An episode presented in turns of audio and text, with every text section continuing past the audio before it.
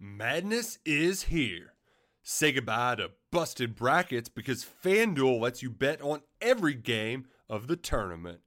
Whether you're betting on a big upset or a one seed, it's time to go dancing on America's number one sportsbook. Right now, new customers get $200 in bonus bets if your first $5 bet wins on FanDuel. That's 200 bucks to use on point spreads money lines. You can even pick who's going to win it all. Just visit fanduel.com slash on three and bet on college hoops until they cut down the nets. Must be 21 and older and present in select states. First online real money wager only. $10 first deposit required. Bonus issued as non withdrawable bonus. Bets that expire seven days after receipt. See terms at sportsbook.fanduel.com. Fanduel is offering online sports wagering in Kansas under an agreement with Kansas Star Casino LLC. Gambling problem? Call 1 800 Gambler or visit fanduel.com slash RG in Colorado, Iowa, Michigan, New Jersey, Ohio. Pennsylvania, Illinois, Kentucky, Tennessee, Virginia, and Vermont. Call 1 800 Next Step or text Next Step to 53342 in Arizona 1 888 789 7777 or visit ccpg.org slash chat in Connecticut 1 800 9 with it in Indiana 1 800 522 4700 or visit ksgamblinghelp com in Kansas, 1 770 STOP in Louisiana. Visit mdgamblinghelp.org in Maryland. Visit 1 800 gambler.net in West Virginia or call 1 800 522 4700 in Wyoming. Hope is here. Visit gamblinghelplinema.org or call 800 327 5050 for 24 7 support in Massachusetts or call 1 877 8 HOPE NY or text Hope NY in New York.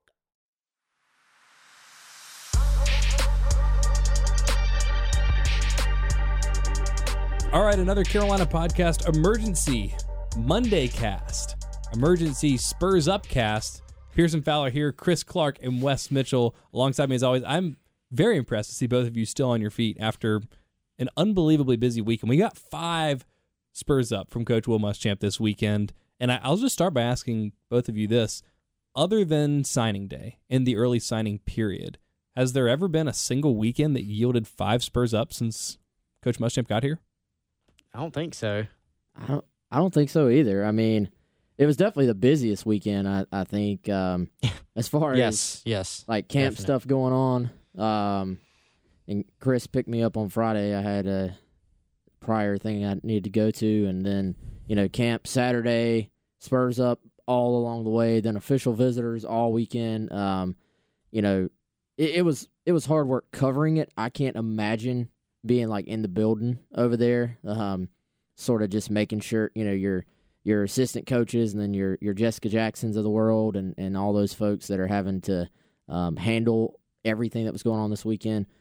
It it was crazy, man. It, and I, I think uh, we'll probably look back and say this was a, a, big weekend for South Carolina football. And for Jessica Jackson, I mean, busy weekend for everybody, but for her especially, she is first of all outstanding at what she does.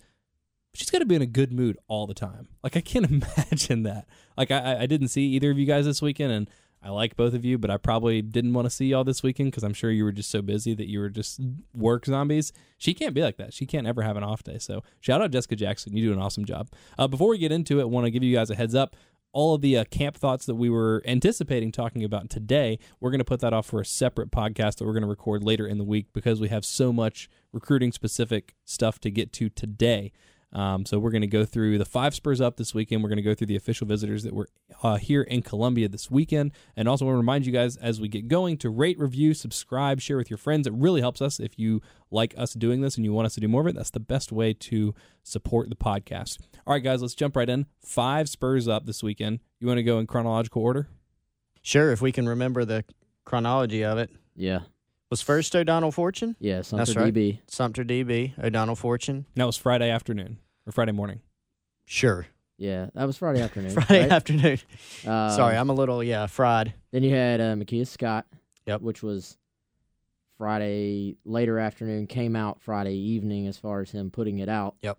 Um, And then there was another one late Friday because I just remember it happening during the NBA game. yes, third Spurs up. We didn't know at the time who it was, but that was Matt Oliveria, right? That just came out today. Excellent pronunciation, by the way. Yep.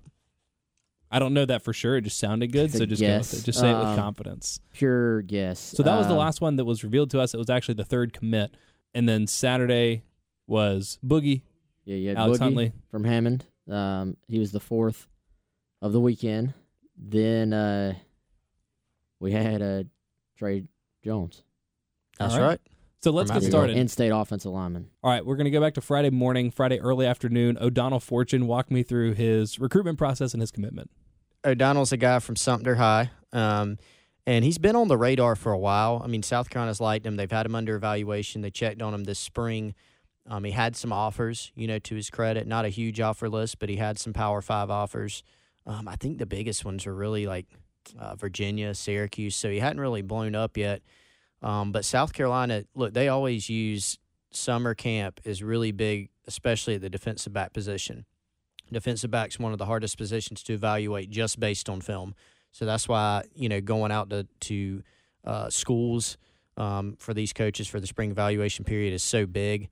Gathering that information, and then look, Will Muschamp, Will Muschamp's DB coach, you know, by trade. He's a defensive coach. Defensive backs his background, so he likes to also get an eye, um, get eyes on these guys in summer camp as well. So they saw Fortune, the size checked out. You know, he's six one, pushing six two with long arms.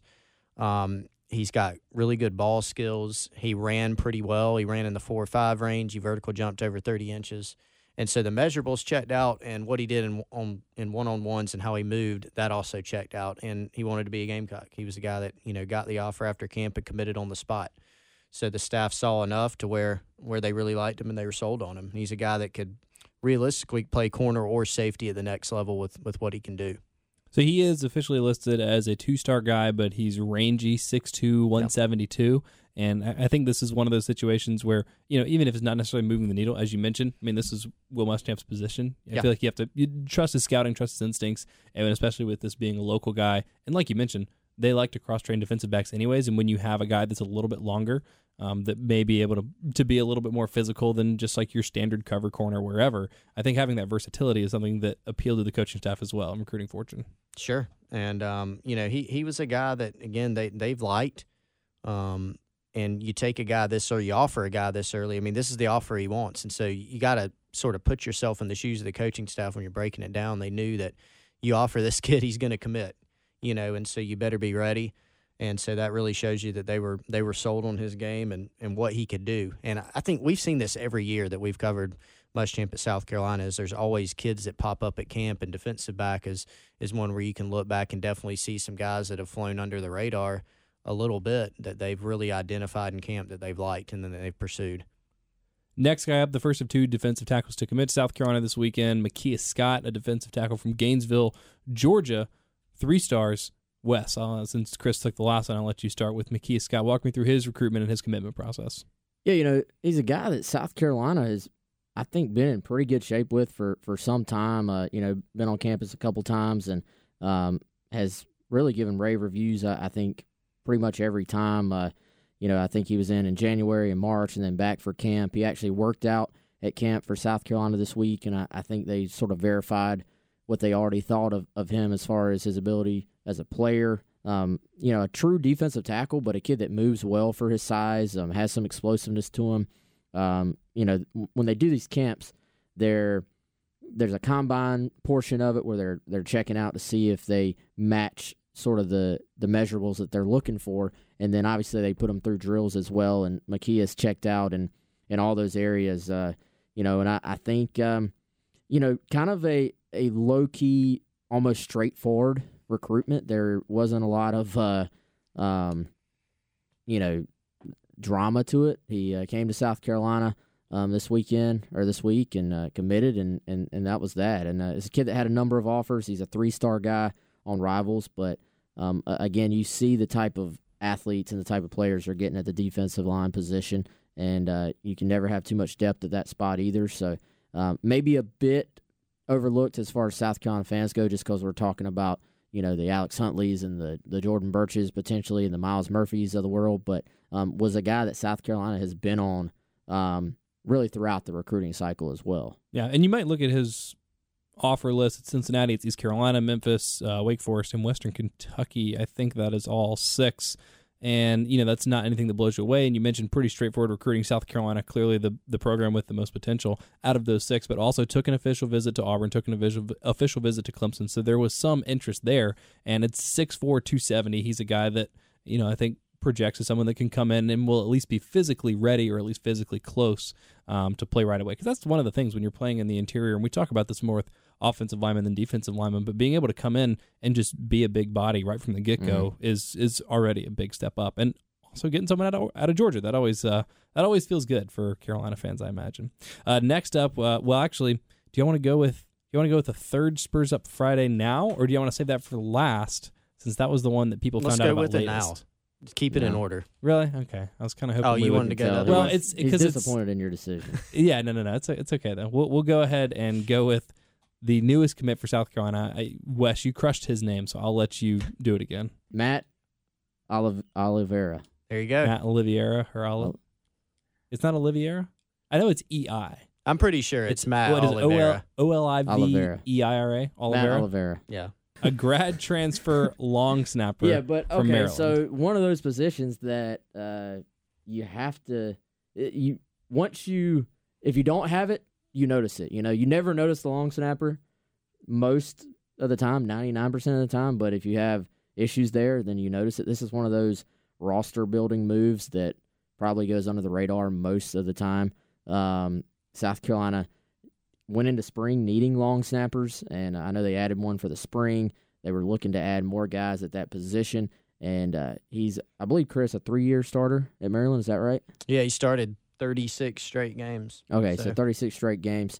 Um, you know, you'd assume he comes right in and, and starts for South Carolina. You're not going out and getting a grad transfer long snapper if he's not coming in to start. So, um, yeah, obviously, I think this thing got uh, got hyped up with the speculation of who it might be, and uh, and all that stuff, which is uh, unfortunate. But but including still. by Derek Phillips, who texted us earlier today and was like, "Who, who is it? Who is it?" You know, they had some crazy ideas, but not crazy ideas, but had some, uh, I guess, some very optimistic ideas about who the unnamed Yes. Spurs up was going to be. yes, and I- you know when? When, when, when I texted him back and said it's long, I haven't heard back from him, so I just have to assume that he like went into cardiac arrest immediately. I mean, and I, I think you know South Carolina's they're still in with a bunch of big targets. So I think they're probably ultimately going to land. Uh, but the uh, the speculation was it kind of got funny. I mean, at the end, ev- I mean everything we were posting updates on, you know, the Sunday uh, post visit, you know, official visit stuff.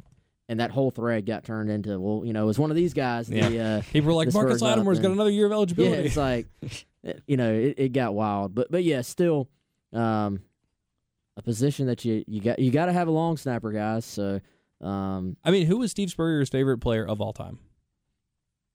It was Walker Inabinet. Was it? I don't know. He really liked Walker though. I mean, he's one of his favorite He players. liked Ike Crowfoot, too. He he always said great things about Walker. And I- Walker Walker was a rock. Walker works in this building actually where we're recording I this. thought uh, his this two favorites of all time were Danny Warfel and Connor Shaw. Kenny I mean, McKinley. probably that because he's Yeah. a quarterback. But He he Kenny. undeniably loved Walker because he was just solid and he just did he just did what he did, like you're talking about. No one's excited to hear long snapper, but you got to have But one. But you have to have one. and, and when you don't have one, it's it's horrible because then you don't know if you can kick a field goal. Yeah, it's like Wes said, over your head. it's noti- Yeah, it's noticeable. I mean, I remember there's been some, like, until they brought some guys in, like some spring practices and stuff, where you, I think it was Muschamp's first year spring practices, where you're like, ooh, you know. But Drew Williams did a great job, Dutch Fork product. Uh, he did an awesome job uh, lately for South Carolina. Ben Asbury stepped in last year, did a good job. So um, it's definitely they're bringing in multiple guys, but but Matt Oliveira is a guy that um, they're definitely bringing in. I think with eyes on on being able to win that job because of his experience.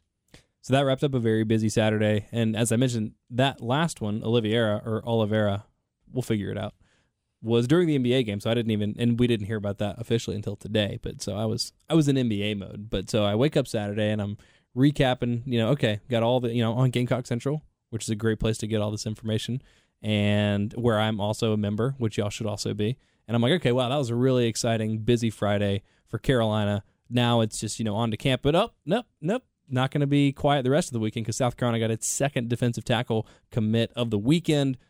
the I don't want to say the biggest one, but a, a very notable commitment from this weekend because he was a four because he's a four star guy because he's from right up the road. Went to Hammond, played for Eric Kimrey, and that's Hammond defensive tackle Alex Huntley committing to the Gamecocks. Guys, walk me through it. Yeah, Alex uh, sort of took the uh, approach of you know whatever he was going to eventually do, he just decided to go ahead and do it, and that that's sort of how he explained it when we chatted with him. Um, he he got to a point where originally he wanted to decide, say in January, like in an All Star game. Then it was more decide during the season, Octoberish, and then it finally got to a point where you know I know I'm going to South Carolina, so just go ahead and do it now. Try to help recruit a little bit. Just go ahead and, and get in the class because why wait? And so um, it was actually maybe a couple weeks ago. He was at the beach with his family and and sort of broke the news to him that hey, I want to go to South Carolina. And then um, we actually talked to him on uh, I guess last Sunday, not not this past Sunday, but the one before, and he said, "Hey, um, I, you know, I'm moving my decision timeline up."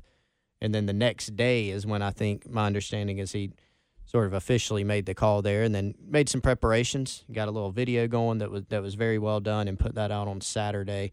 Um, so it was a big pickup for them. He's a great kid, student body president at Hannah. Uh, Han- Hannah, that's where I went. That's where Hammond. from. He's from Hammond. he's a student body president at Hammond. Um, and you know, a big kid. He's he's six four. He's two eighty five. He'll easily be three hundred. He can move. Lacrosse player, football player. So great kid that's not going to cause any problems, and he's really versatile. You know, so he's a guy that's really grown and he's really getting better and better. So I think there's still a lot of potential there. I want to go watch him play lacrosse. Now that Yeah. you're saying that, like I, I feel like that that would actually be an interesting evaluation tool because I know um, a lot of football coaches will go watch um, their players or their targets um, play basketball in high school, and some of it's just it's a recruiting tool. You know, hey, coach is here. He watched me play. He cares. But um, it's an interesting evaluation tool to watch a guy run the court in basketball. Um, you know, see if he can dunk, see what type of explosiveness he has. Uh, Just a different kind of athleticism, Yeah. some different Yeah. problem solving, things like that. Yeah, but watching a kid that's 6'4", 285 play lacrosse, um, you know, I don't know, frankly, anything about lacrosse, but I'd imagine there's not many guys as big as him out there. That that that would be an interesting recruit or evaluation tool to go watch Alex play. But I think that speaks to his ability to move, uh, to move his feet, his quickness, and um, you know, Chris talked to Eric Kimrey. I ended up writing the article, but Chris talked to him, um, and he said that uh, you know he's probably the best leader he's coached in 15 years of coaching, which I, I think obviously says a lot. We see all the tangible tools that he has, his ability, but this is also a kid that is just loaded with intangibles, and I think fits the culture of what Muschamp is trying to build at South Carolina. You want talented kids, but you want guys that, you know, buy into your program and buy into what you're building. And he's a Columbia kid who did not say the grass is greener elsewhere. He saw the potential in his program. You saw, you know, for those who haven't watched this video, I think most people listening to this probably have, but if you haven't, very well done. But incorporating, um, So The- the city, yeah, and the, the, state, house, house, yep. um, Mhm. you know, stuff like that. Yeah, It was a well incorpor- done, well done announcement video. yeah, incorporated his teammates um, as well, which was cool. But to have it on the state house steps, and then um, you know to have, uh, like you said, Soda City involved, and just for it to be Columbia based, and the message of um, you know being able to to find what he was looking for, um, and how he was looking elsewhere, but he found that it was right here at home. Um, I thought was very well done, and uh, shout out to uh, Matthew Weathersby, by the way, who is a man W E A T H on uh, Twitter, uh, who did the video. But yeah, that that was cool, man. I thought just to incorporate all those elements was uh, was very well done. Yeah, it's a huge gift for Carolina. And if I can just add my own personal anecdote, as someone that has coached him in basketball, talking about cross sport. There you go. Let's yeah, hear it. he he played church league basketball with my brother, and I coached some of their games. And I mean, everything you're saying about about the intangibles, about the leadership. I mean, it's church league basketball, so they don't take it that seriously, anyways. Even though it is like the most important thing in the world, um, and and don't let that be lost in any of this. But you know, he's 6'4", 280, you know, whatever, how big he is. He could have just gone down and just been like, okay, give me the ball every time. I'm DeMarcus Cousins. I'm just gonna, you know, smash these little kids that aren't good at basketball that are just playing church league because it's kind of fun. You know, people like my brother, and he didn't. And he was just a workman, and he would go and he would rebound, and he would just set screens, and I'd be like, "All right, Boogie, go get, go get this rebound for us," and he's like, "All right." And you know, just he didn't need to score 25 points a game or just like dunk on kids. Although he, oh man, I mean, he he swatted just the sin out of some balls. You know, just you know, some poor little like five six kid who just had no idea what was coming, and he would just you know basically destroy the basketball, which was always really fun to watch. Uh, but just a great Swatted teammate. the You know, sin out of it. yeah. Oh man, it was he, he he exercised the demons from that basketball. Um, but yeah, I mean, that, I just I just tell that to to, awesome. to kind of be funny. But I mean, really, like he he had no problem just setting screens and getting rebounds and you know doing whatever his team had to do to win. We we were one win away from from the finals, and if I had Hmm. coached that game, If we would have won. Oh, who coached it? uh, Edwin Probst and uh, Spencer Jenkins. Shout out Ah, those two, guys. who- What are y'all doing? Actually, you know what? I think I I think I did coach last game. I think we lost and I was coaching. I can't exactly remember. um, They coached most of the games. I coached some of them. Now that I'm thinking about it, I think I did coach the game that we lost. Oh, so poor coaching. Yeah. But um, hey, I, I also got to throw in. Speaking of videos, um, I thought it was really cool the video that I guess one of his friends or teammates um on Twitter, uh, David Prince, uh, posted of him doing his first sandstorm. Did y'all see that? No, I didn't see yep. it. It was Alex um, coming out to the car, and the kid had sandstorm playing, um, and just like a very. Uh, It was like in the parking lot of Hammond or something. it, well, he's picking him up from a house. I, Okay. don't, I don't know where Yeah. it's at, but it was just like a very genuine, cool moment. Uh, like he had Sandstorm playing when he ran out there, and uh, then he was, you know, doing the, the Spurs up like he had a towel in his hand or something. So, um, just I I feel like this was like a really just cool. Obviously, a great moment for South Carolina, you know, getting a great player. But I felt like it was like a cool local moment for a lot of people who, um, you know, have have watched Boogie grow as a person, as a player, and just for the whole Hammond community. I, I think it was it was pretty special for all those guys. That was certainly the icing on the cake of the weekend. As I mentioned, a, a big get. The other guys were two and three stars. Alex Huntley, sort of the, the crown jewel of this weekend, if for no other reason than just by virtue of being a four star guy. But Will Muschamp wasn't done. He had one more commit uh, yet to go, one more Spurs up from this weekend, and that is Abbeville offensive lineman Trey Jones. He's a three star guy, 6'3, 270. This came, uh, I guess, a little bit after Boogie. This was Saturday, early afternoon or late morning. Um, were you guys just dead at this point?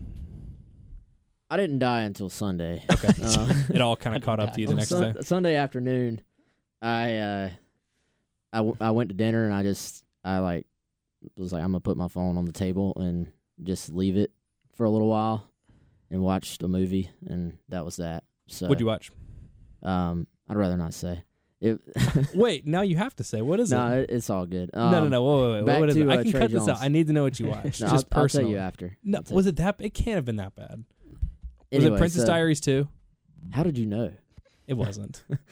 oh, you're the worst. You're the worst kind of person. I'm leaving this in so everyone knows that you suck. It's okay, man. Um, what time did Trey Jones commit? I don't remember, Saturday Wes. Afternoon. It, it- the entire thing is a blur to me. Yeah. That's not one of the facts Chris is about like the this weekend that I have. weekend. It was this weekend. That's all I know. hates me now. It was this Um, weekend. I do yeah. a little bit, honestly. It was like afternoon or All right, eveningish. so Trey Jones, uh, four six seven, 40 yard dash for a dude that's like, what, 270 pounds, six foot two. Um, great shuttle time, very long arms. Um, and, and, you know, they, they put a lot into these, um, you know, camp evaluations, into the timing and stuff like that. 4 4 shuttle, um, had a 32 inch vertical, which is, uh, for a lineman, is crazy. And, you know, I, I think shows a lot about explosiveness. You've you've heard Wolf talk about in the media sessions, um, Jalen Nichols. I, I think uh, what did he say vertical? Like a 31 inch when he when Wolf talked to the media this spring. It was like 30, Yeah. 30 plus. it was 30 and, plus for um, sure, yeah. You know that that shows explosiveness for a guy that's near 300 pounds to be able to push his body that high off the ground is insane. So, um, and and we've seen uh, Chris him sort of uh, take this approach of adding athleticism to the offensive line, um, not really putting quite as much stock into height that maybe some O line coaches do. The kid's six two. He has long arms though. Uh, we saw it with Ronald Patrick way back when when Wolford was here before. But um, you know, I, I think uh, there's a lot to like about this pick and uh, this pickup, and and he was a guy that at the rivals camp actually um, impressed some of our guys too as being one of the better sort of under the Sure. radar kids. Yeah, I mean, if you if you can find offensive linemen that are 330 pounds and can really move and are powerful and are intelligent, that's great. But you know that there has been a little bit more of a trend of, of just getting back to just tremendous athletes who are a little bit lighter up front. In some cases, you look even at the NFL. I mean, they've got some really big dudes there too. But you look at I was looking over a list the other day of the you know the best offensive linemen in the NFL. One of them was Shaq Mason, who played at Georgia Tech. He was a mid three star. He's six foot one, you know, but he's got longer arms and he's just a really good football player. Uh, one of the Kelce brothers um, for the Philadelphia Eagles, who's a center. I mean, he's probably the best center in the game. He is a smaller guy. He started his career at Cincinnati as a walk on linebacker, I believe. So, you know, you can find, if you find guys who have athleticism and physical traits to where they can move, they can bend, they're intelligent, and and they project to be a guy that can that can play with technique and, and get bigger and stronger, then there's a good chance that you're going to have a good offensive lineman on your hands. It's a really, you know, we talked about how defensive backs were tough to evaluate. Offensive line's really difficult. You know, even if you get them on, fi- you know, you see them on film, you go watch them, you get them in camp, watch them play basketball. I mean, it's still just a really tough position to project. So if you're going to miss, you know, missing on a guy that has those types of physical attributes, you know, you can live with that, I think. And and uh, when you when you can move like that, the chances of of missing, you know, you, you really reduce your margin for error. I think. Well, it's interesting that a guy that's as athletic as Jones is, you mentioned the shuttle time, the 40 time, the vertical, all those things didn't garner a, a bigger offer Yeah. list. Um, I mean, he, he had offers from Coastal, Elon, Furman, Georgia State, Western Carolina. According to Rivals, I don't know if this is exactly right, but no official visits to any schools. But it sounds like this is just he wanted to go to Carolina. Carolina wanted him. And these are the sorts of, you know, marginal picks that, not because he's a marginal player, but the picks that, that sort of, or not the picks, the, uh, these are the recruits that sort of occupy the margins where they don't move the needle as much, but they fill out a class. And when you get a three star guy and are able to turn him into, you know, a, a player that's as productive as the four or five star guys on your roster, that's when you really start to cultivate the depth. And yes, you need, yeah, I mean, you need talent on your team, like unquestionably. And I, I think I've talked on this podcast about the blue chip ratio, and you got to get a bunch of four and five star guys. But the next level is getting those two and three star guys and getting them to like four star level productivity. Um, and, and with his size, with his with his athleticism, and just my unwavering trust in Coach Eric Wolford, this seems like a good get for Carolina. Yeah, and I mean, I, I had somebody just sort of going back to the offer list, being more modest. I had somebody at Abbeville tell me that you know they heard from a lot of college coaches that if he was an inch or two taller, that he would have a bucket load of offers. And on one hand, that makes sense because that does give him you know six four, for instance, six four, two seventy, two seventy five, and running at his size, that's more of an eye opener.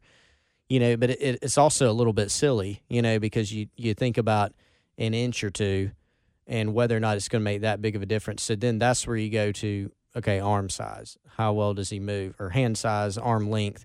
How well does he move? How well does he bend? And and ultimately, if those things are good enough, you're not going to worry as much about an inch. Now, Will Muschamp talks a lot about defensive backs. You know, they look for like, or at every position, they look for certain critical factors. So if they have a cornerback, they would like these certain dimensions, certain height, certain weight, certain 40 times, certain vertical. But if a player doesn't hit those, then they better be really good in other certain areas. So for Trey Jones, no, he's not going to hit. You don't draw up an offensive lineman ideally and say, okay, six foot two. You know, that's not like your prototypical, but when you look at his numbers and the way that he can move, it's very hard to find that. So that that's why you take a guy like that. And I, I think we're gonna see this continue. Where if you look at Wolford's classes in general, most years there's gonna be four or five guys in the class, and there's gonna be a, a couple or a few guys at the top of the class that are like highly ranked, like highly ranked, like stud guys, Isaiah Walker types, four star. Everybody wants them. Um, that they're battling for, that they're fighting for, that um, you know you you maybe don't know if you're gonna hang on to them or not. In in this case, um, you know you look back. Uh, uh, Dylan Wonnum a couple of classes ago, as highly recruited as about anybody out there, as highly ranked as anybody out there. Um, you know, Jakai Moore last year wasn't as highly ranked for some reason, but um, you know, you're fighting Penn State for the kid. That's the top two. Um, you know, you you look across uh, his class last year, and you find a guy like Mark Fox, who was a four star kid. But then you're going to find your Jalen Nichols of the world, who was actually a, a low three star on Rivals, which is crazy to me. Um, but was 6'6, 290, and an incredible athlete. Came in early, and actually, you know, if you listen to Will Muschamp, he was one of the true freshmen this spring that he kept bringing up as, as looking the part. So I think on the offensive line, when you're taking so many guys, um, and especially under Wolford, you're going to have this combination of guys where uh, every year a couple of them are going to be sort of very highly ranked, and then you're going to have a couple of them who are more evaluation guys and guys that are locked in, and and frankly, guys that um, you know they're not going to worry about a, a Tre Jones decommitting and going somewhere else. You know, th- this is a guy that's locked in, that's all about the Gamecocks. He's dreamed of playing for the Gamecocks, and then um, you know you you fill out the class with, with guys like this, and then at the top you have your your Dylan Wonnums and your um, Isaiah Walkers and, and your guys like that.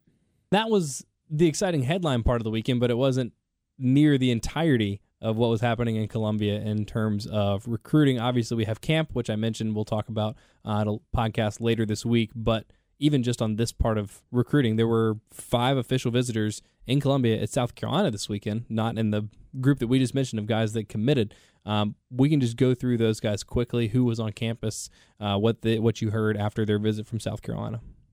Yeah, I think uh, once again it went very well. It it always does on these, though. You know, frankly, um, one of the official visits was Marshawn Lloyd, who's already committed to South Yes. Carolina. The other four as yet uncommitted. Right, and uh, Marshawn Lloyd, the one guy out of the five that we have not spoken with, um, he left uh, a little bit early on Sunday, got back uh, home. Heard it went well. Um, you know, he was actually at the camp that we were at on Saturday, and uh, sort of just hanging out. Uh, spent a lot, a lot of time with Thomas Brown, and um, even uh, was tweeting congratulations to Alex Huntley for committing. Seems to be very, very, I, I think, locked in. Just um, that's the vibe I get. That I think a lot of people with him sort of being a surprise commitment. Everybody's like, well, what's the likelihood that this sticks? Uh, you know, how locked into South Carolina is he? The vibe I get is that he's um, he's very locked in. Um, Chris, do you sort of get the same Absolutely, yeah. vibe um, that he wants to be at South Carolina, wants to create his own legacy. I think that's a big part of this, and you know, I think he believes in this program. So, so yeah, so that went well. Uh, you sort of go down the list. Um, Jaheim Bell, um, Yep. you want to hit on him a little bit, Chris? I know coming in South Carolina, even before the official visit, had really, I, I think, um, gained some steam coming into this weekend with Jaheim. Yeah, he's sort of a flex tight end type prospect from Georgia, um, from Valdosta that that Carolina's done really good work with. Um, like Wes said, even coming into the visit, a little bit of buzz there, and um, sort so sort of made it an anticipated visit. He he was in with some family, including his mother, and um, I think made a huge impression. Just uh, Jaheim didn't give away a ton in in our in our talk with him, which you can read on Gamecock Central, but from what we've heard, um, things went quite well there. I think they did a really good job of, of selling him on South Carolina and sort of the vision that they have for him as a student athlete, playing within the offense, the potential for early playing time. I think all those things really appeal to him. And he spent some time hanging out at camp. He's hosted uh, or was hanging out at the camp with Keel Pollard and some members of the staff were there. So um, I think they've done really good work with him. He's he's going to be back at Florida this coming weekend because his team has a seven on seven tournament there. May take some other official visits as well, but I still think South Carolina has a, a solid shot there to, to pull off a flip. Yeah, then you get on the list of Rashawn Lee. Um, you know, they offered last year when they were going after Jakai Moore, you know, got him out of Virginia. Uh, Jakai hosted Rashawn Lee on his official visit this weekend. Um, I believe that was his second visit to campus. I know he was in in January as well. Um, but uh, another kid that I, think I think they lead for. You know, Rashawn didn't say that himself, but he, he had a South Carolina official. That was his first and only so far. He's going to official to Pitt next weekend, and um, that would be June 14th, um, or this weekend, I should say. And then uh, next week, maybe June 17th or June 18th, uh, actually is going to look at maybe making his decision. So I think anytime a guy sets his decision right after an official visit, that's a good sign. Um, I talked to him after he raved about it, and uh, you know I think Jakai did a really good job of just talking to him about what it's like once you get on campus, what to expect when you arrive, what it's like coming from Virginia to Columbia, all, that stuff. It just sort of worked out for South Carolina. So now you're talking about another, um, you know, big offensive line target for, for Eric Wolford that they, uh, you know, I think they could be closing in on, you know, on possibly landing here soon. and a guy from the state of Virginia. He's also got offers from North Carolina State. He's got offers from Tennessee, Virginia Tech, West Virginia, other places that are a lot closer to home for him. So this is another example of you know not moving the needle necessarily because he's a three star guy, but right now he's listed at 6'4", 285. Seems like he has the physicality, and for Wolford to be able to go in and win some of these head to head recruiting battles. NC State's not a powerhouse. Tennessee is still, you know, a long way away, but certainly on the upswing. And if Carolina's winning those sorts of head-to-head battles with schools like that, or you know, even in West Virginia, I don't know how much interest he had in West Virginia initially, but even still, it's one you look at and you say that's closer to home for him than Columbia. That's going to be another good get for Carolina. Yeah, I think so. And um, you know, another kid that fits the program, just chatting with him, you you can tell with with a lot of kids just chatting with them about their personality and their approach to the game and life, and um, wants to be a, a mass communications major, and actually met with some of the professors about that, and was very excited about that part of it. Um, you know, they they do such a good job, and I, I'm sure every school does, you know, frankly, but they do such a good job with the official visits these days of um, making sure all that's handled. Um, they've even incorporated the um, I'm sure people have seen on Twitter um, where current players are like learning how to cook for themselves under the, under the nutrition staff. Uh, Rashawn was telling me that um, you know they ate great, but one of the things that they did was they actually got to cook their own meals. So he he's like I I don't cook at home, you know, but he he had cooked like uh, stir fry rice and chicken and steak and, and all this stuff for the first time, uh, which was like a just kind of a cool little.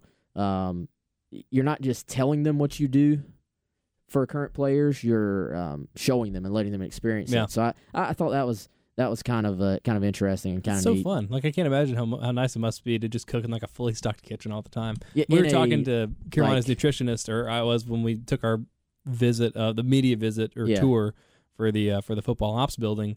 And apparently, the players have come up with some really interesting concoctions, uh, some interesting sauces and stuff like that. Apparently, AJ Turner likes to cook in there, and uh, she was telling me a whole bunch of other players that have had fun with that. And that that doesn't seem, you know, for those of you listening, it's like, oh, who cares? But like for a lot of players, that's that's not why you're going to go to a school, but that's the kind of fun stuff that you know, if if there are two schools that are like roughly equal, those are the Mhm. kinds of like they seem trivial, but that stuff is really fun for a kid. I think. Well, and how how many kids that are first getting to college like truly know how to cook? Like not just you know can throw together a sandwich or, or throw something in the microwave, but truly yeah, I don't think making to. a sandwich qualifies as cooking. That's what I'm saying though. But for for a high school kid, like that's like the yeah, that's maybe the extent of making your own food, I should say, rather than cooking. But um, you so you're teaching them. You know, the kids maybe look at that one way, but then the parents probably look at that as like you're teaching them a life skill. Exactly. Um, so I, there's know, not enough of that. You know, like I didn't know how to do my taxes after I graduated from college. What was that? Four years worth. Exactly. So I, I, I really I like those elements. Yeah. Um, and I, you know, I was talking to a high school coach. He was talking about the progress of South Carolina and facilities and stuff like that. And um, he had a good point, and it was that, you know, South Carolina has eliminated about as many um, negatives about the program as you possibly can, as far as what can other schools use against you. Can you use uh, the history against them still? Absolutely. That that can't change. But as far as um, the ops building, the support staff, the coaching staff, um, all that other stuff is in place. So you're eliminating things that other teams can say about you that could be perceived as a negative. And I, I think that's what you have to do to go to battle with the big schools, um, such as they are with Reggie Grimes, um, Chris, who I think they're battling sort of Alabama, where his dad played, maybe some Tennessee in there as well. Um, but sounds like, and, and always like reading his interviews. He's like a very thoughtful kid. I feel like gives in depth stuff. But um, where what's your take on Reggie Grimes? Is is he enjoying the process, but still a long shot for South Carolina, or do you think this is a, a real chance that the kid could actually end up in Columbia? Yeah, you know, I don't think he's a lock for Alabama. That's that's what we've sort of pretty consistently been told. Um, Mhm.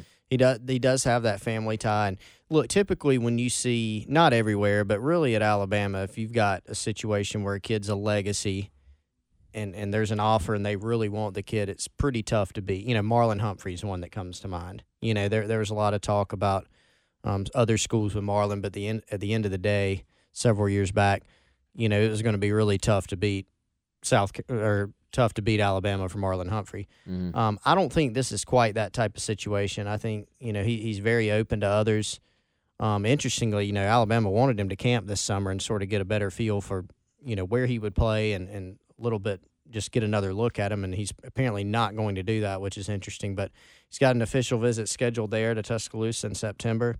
Tennessee's definitely been in the mix, but South Carolina, you know, they, they've, you know, he could play either position. He could he probably be a buck type on defense, or he could play tight end on offense. And um, you know, he plays some running back in high school as well. So um, he's a guy that I think likes South Carolina, and I, I think they're just both sides are going to keep things warm and see where it goes from here. But I, I don't think he's an Alabama lock. I don't really get that sense. Could he end up there? Sure. And he's got an, he's you know he's got offers from Alabama, Florida State, LSU, Tennessee, you know Clemson. Just go down the line, both the Mississippi schools, and Nebraska, and Ohio State, and Oklahoma, Penn State. You know, basically everywhere, anywhere that he wants to go. Um, so this will certainly be one to keep an eye on. Right now, the rivals forecast does say Alabama, but it looks like if I'm reading this correctly, that's only about 37% confidence, which sounds like sort of what you're saying, Chris. Maybe maybe the front runner right now, but far from a lock. Uh, last guy that Carolina had on campus this weekend is a JUCO wide receiver Malik Heath, 6'3", 210, and then has an offer list that's the SEC and then Washington State. I, I, I, hadn't looked at it until just now, but it's Arkansas, Florida, Kentucky, Missouri, South Carolina, Tennessee, and then Wazoo. So, what do you know about uh, Malik Heath and his recruitment process? Yeah, a little bit of a just a random visit. wasn't one we had anticipated a ton, like a bunch of them, but really good player from what I've heard. And uh, the visit, I think, just sort of blew him away. You know, he talked about it was amazing was the word he used, and um, I don't know if he quite realized what all South Carolina had to offer until he took this visit. Um, you know, I, I, think Florida firmly in the mix. He's going to take an official there. Uh, Mississippi State, where he signed with out of high school, I believe, still firmly in the mix as well. But um, you know, it went well. He's not going to make a decision until uh, mid-season. So I, uh, you know, I, I, don't really think we have a feel yet for how this one's going to play out. But as far as um, you know, them being in the mix and putting their best foot forward and having a really good visit, I, you know, I think I think all those things are true. We'll just sort of see where how things play out, you know, on his end and on South Carolina's end. I think moving forward. And looking at his rivals profile right now, got a very sharp picture of him in a blue jacket and a bow tie.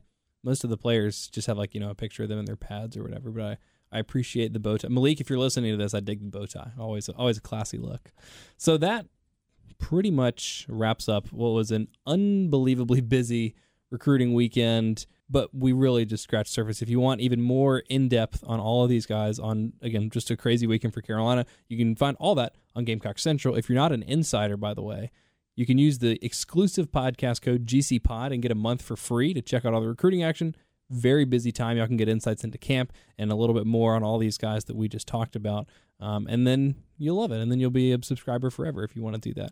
I want to remind you again to rate, review, subscribe to this podcast. Share it with your friends. It's a great way to help support if you want us to keep doing it. And uh, regardless of how you feel about that, we will at least be back later this week to have a more extensive breakdown of camp because I promised that we would get to that, and there was just too much just in terms of recruiting to hit just in this one podcast. So that's going to do it for Wes and Chris and myself today. But we will talk to you again later this week with a full breakdown of Friday or Thursday, Friday, Saturday camp. See y'all then.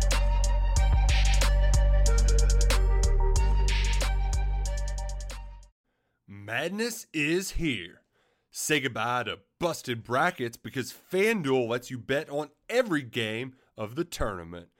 Whether you're betting on a big upset or a one seed, it's time to go dancing on America's number one sportsbook. Right now, new customers get $200 in bonus bets if your first $5 bet wins on FanDuel. That's 200 bucks to use on point spreads money lines. You can even pick who's going to win it all. Just visit fanduel.com slash on three and bet on college hoops until they cut down the nets. Must be 21 and older and present in select states. First online real money wager only. $10 first deposit required. Bonus issued as non withdrawable bonus. Bets that expire seven days after receipt. See terms at sportsbook.fanduel.com. Fanduel is offering online sports wagering in Kansas under an agreement with Kansas Star Casino LLC. Gambling problem call 1 800 Gambler or visit fanduel.com slash RG in Colorado, Iowa, Michigan, New Jersey, Ohio.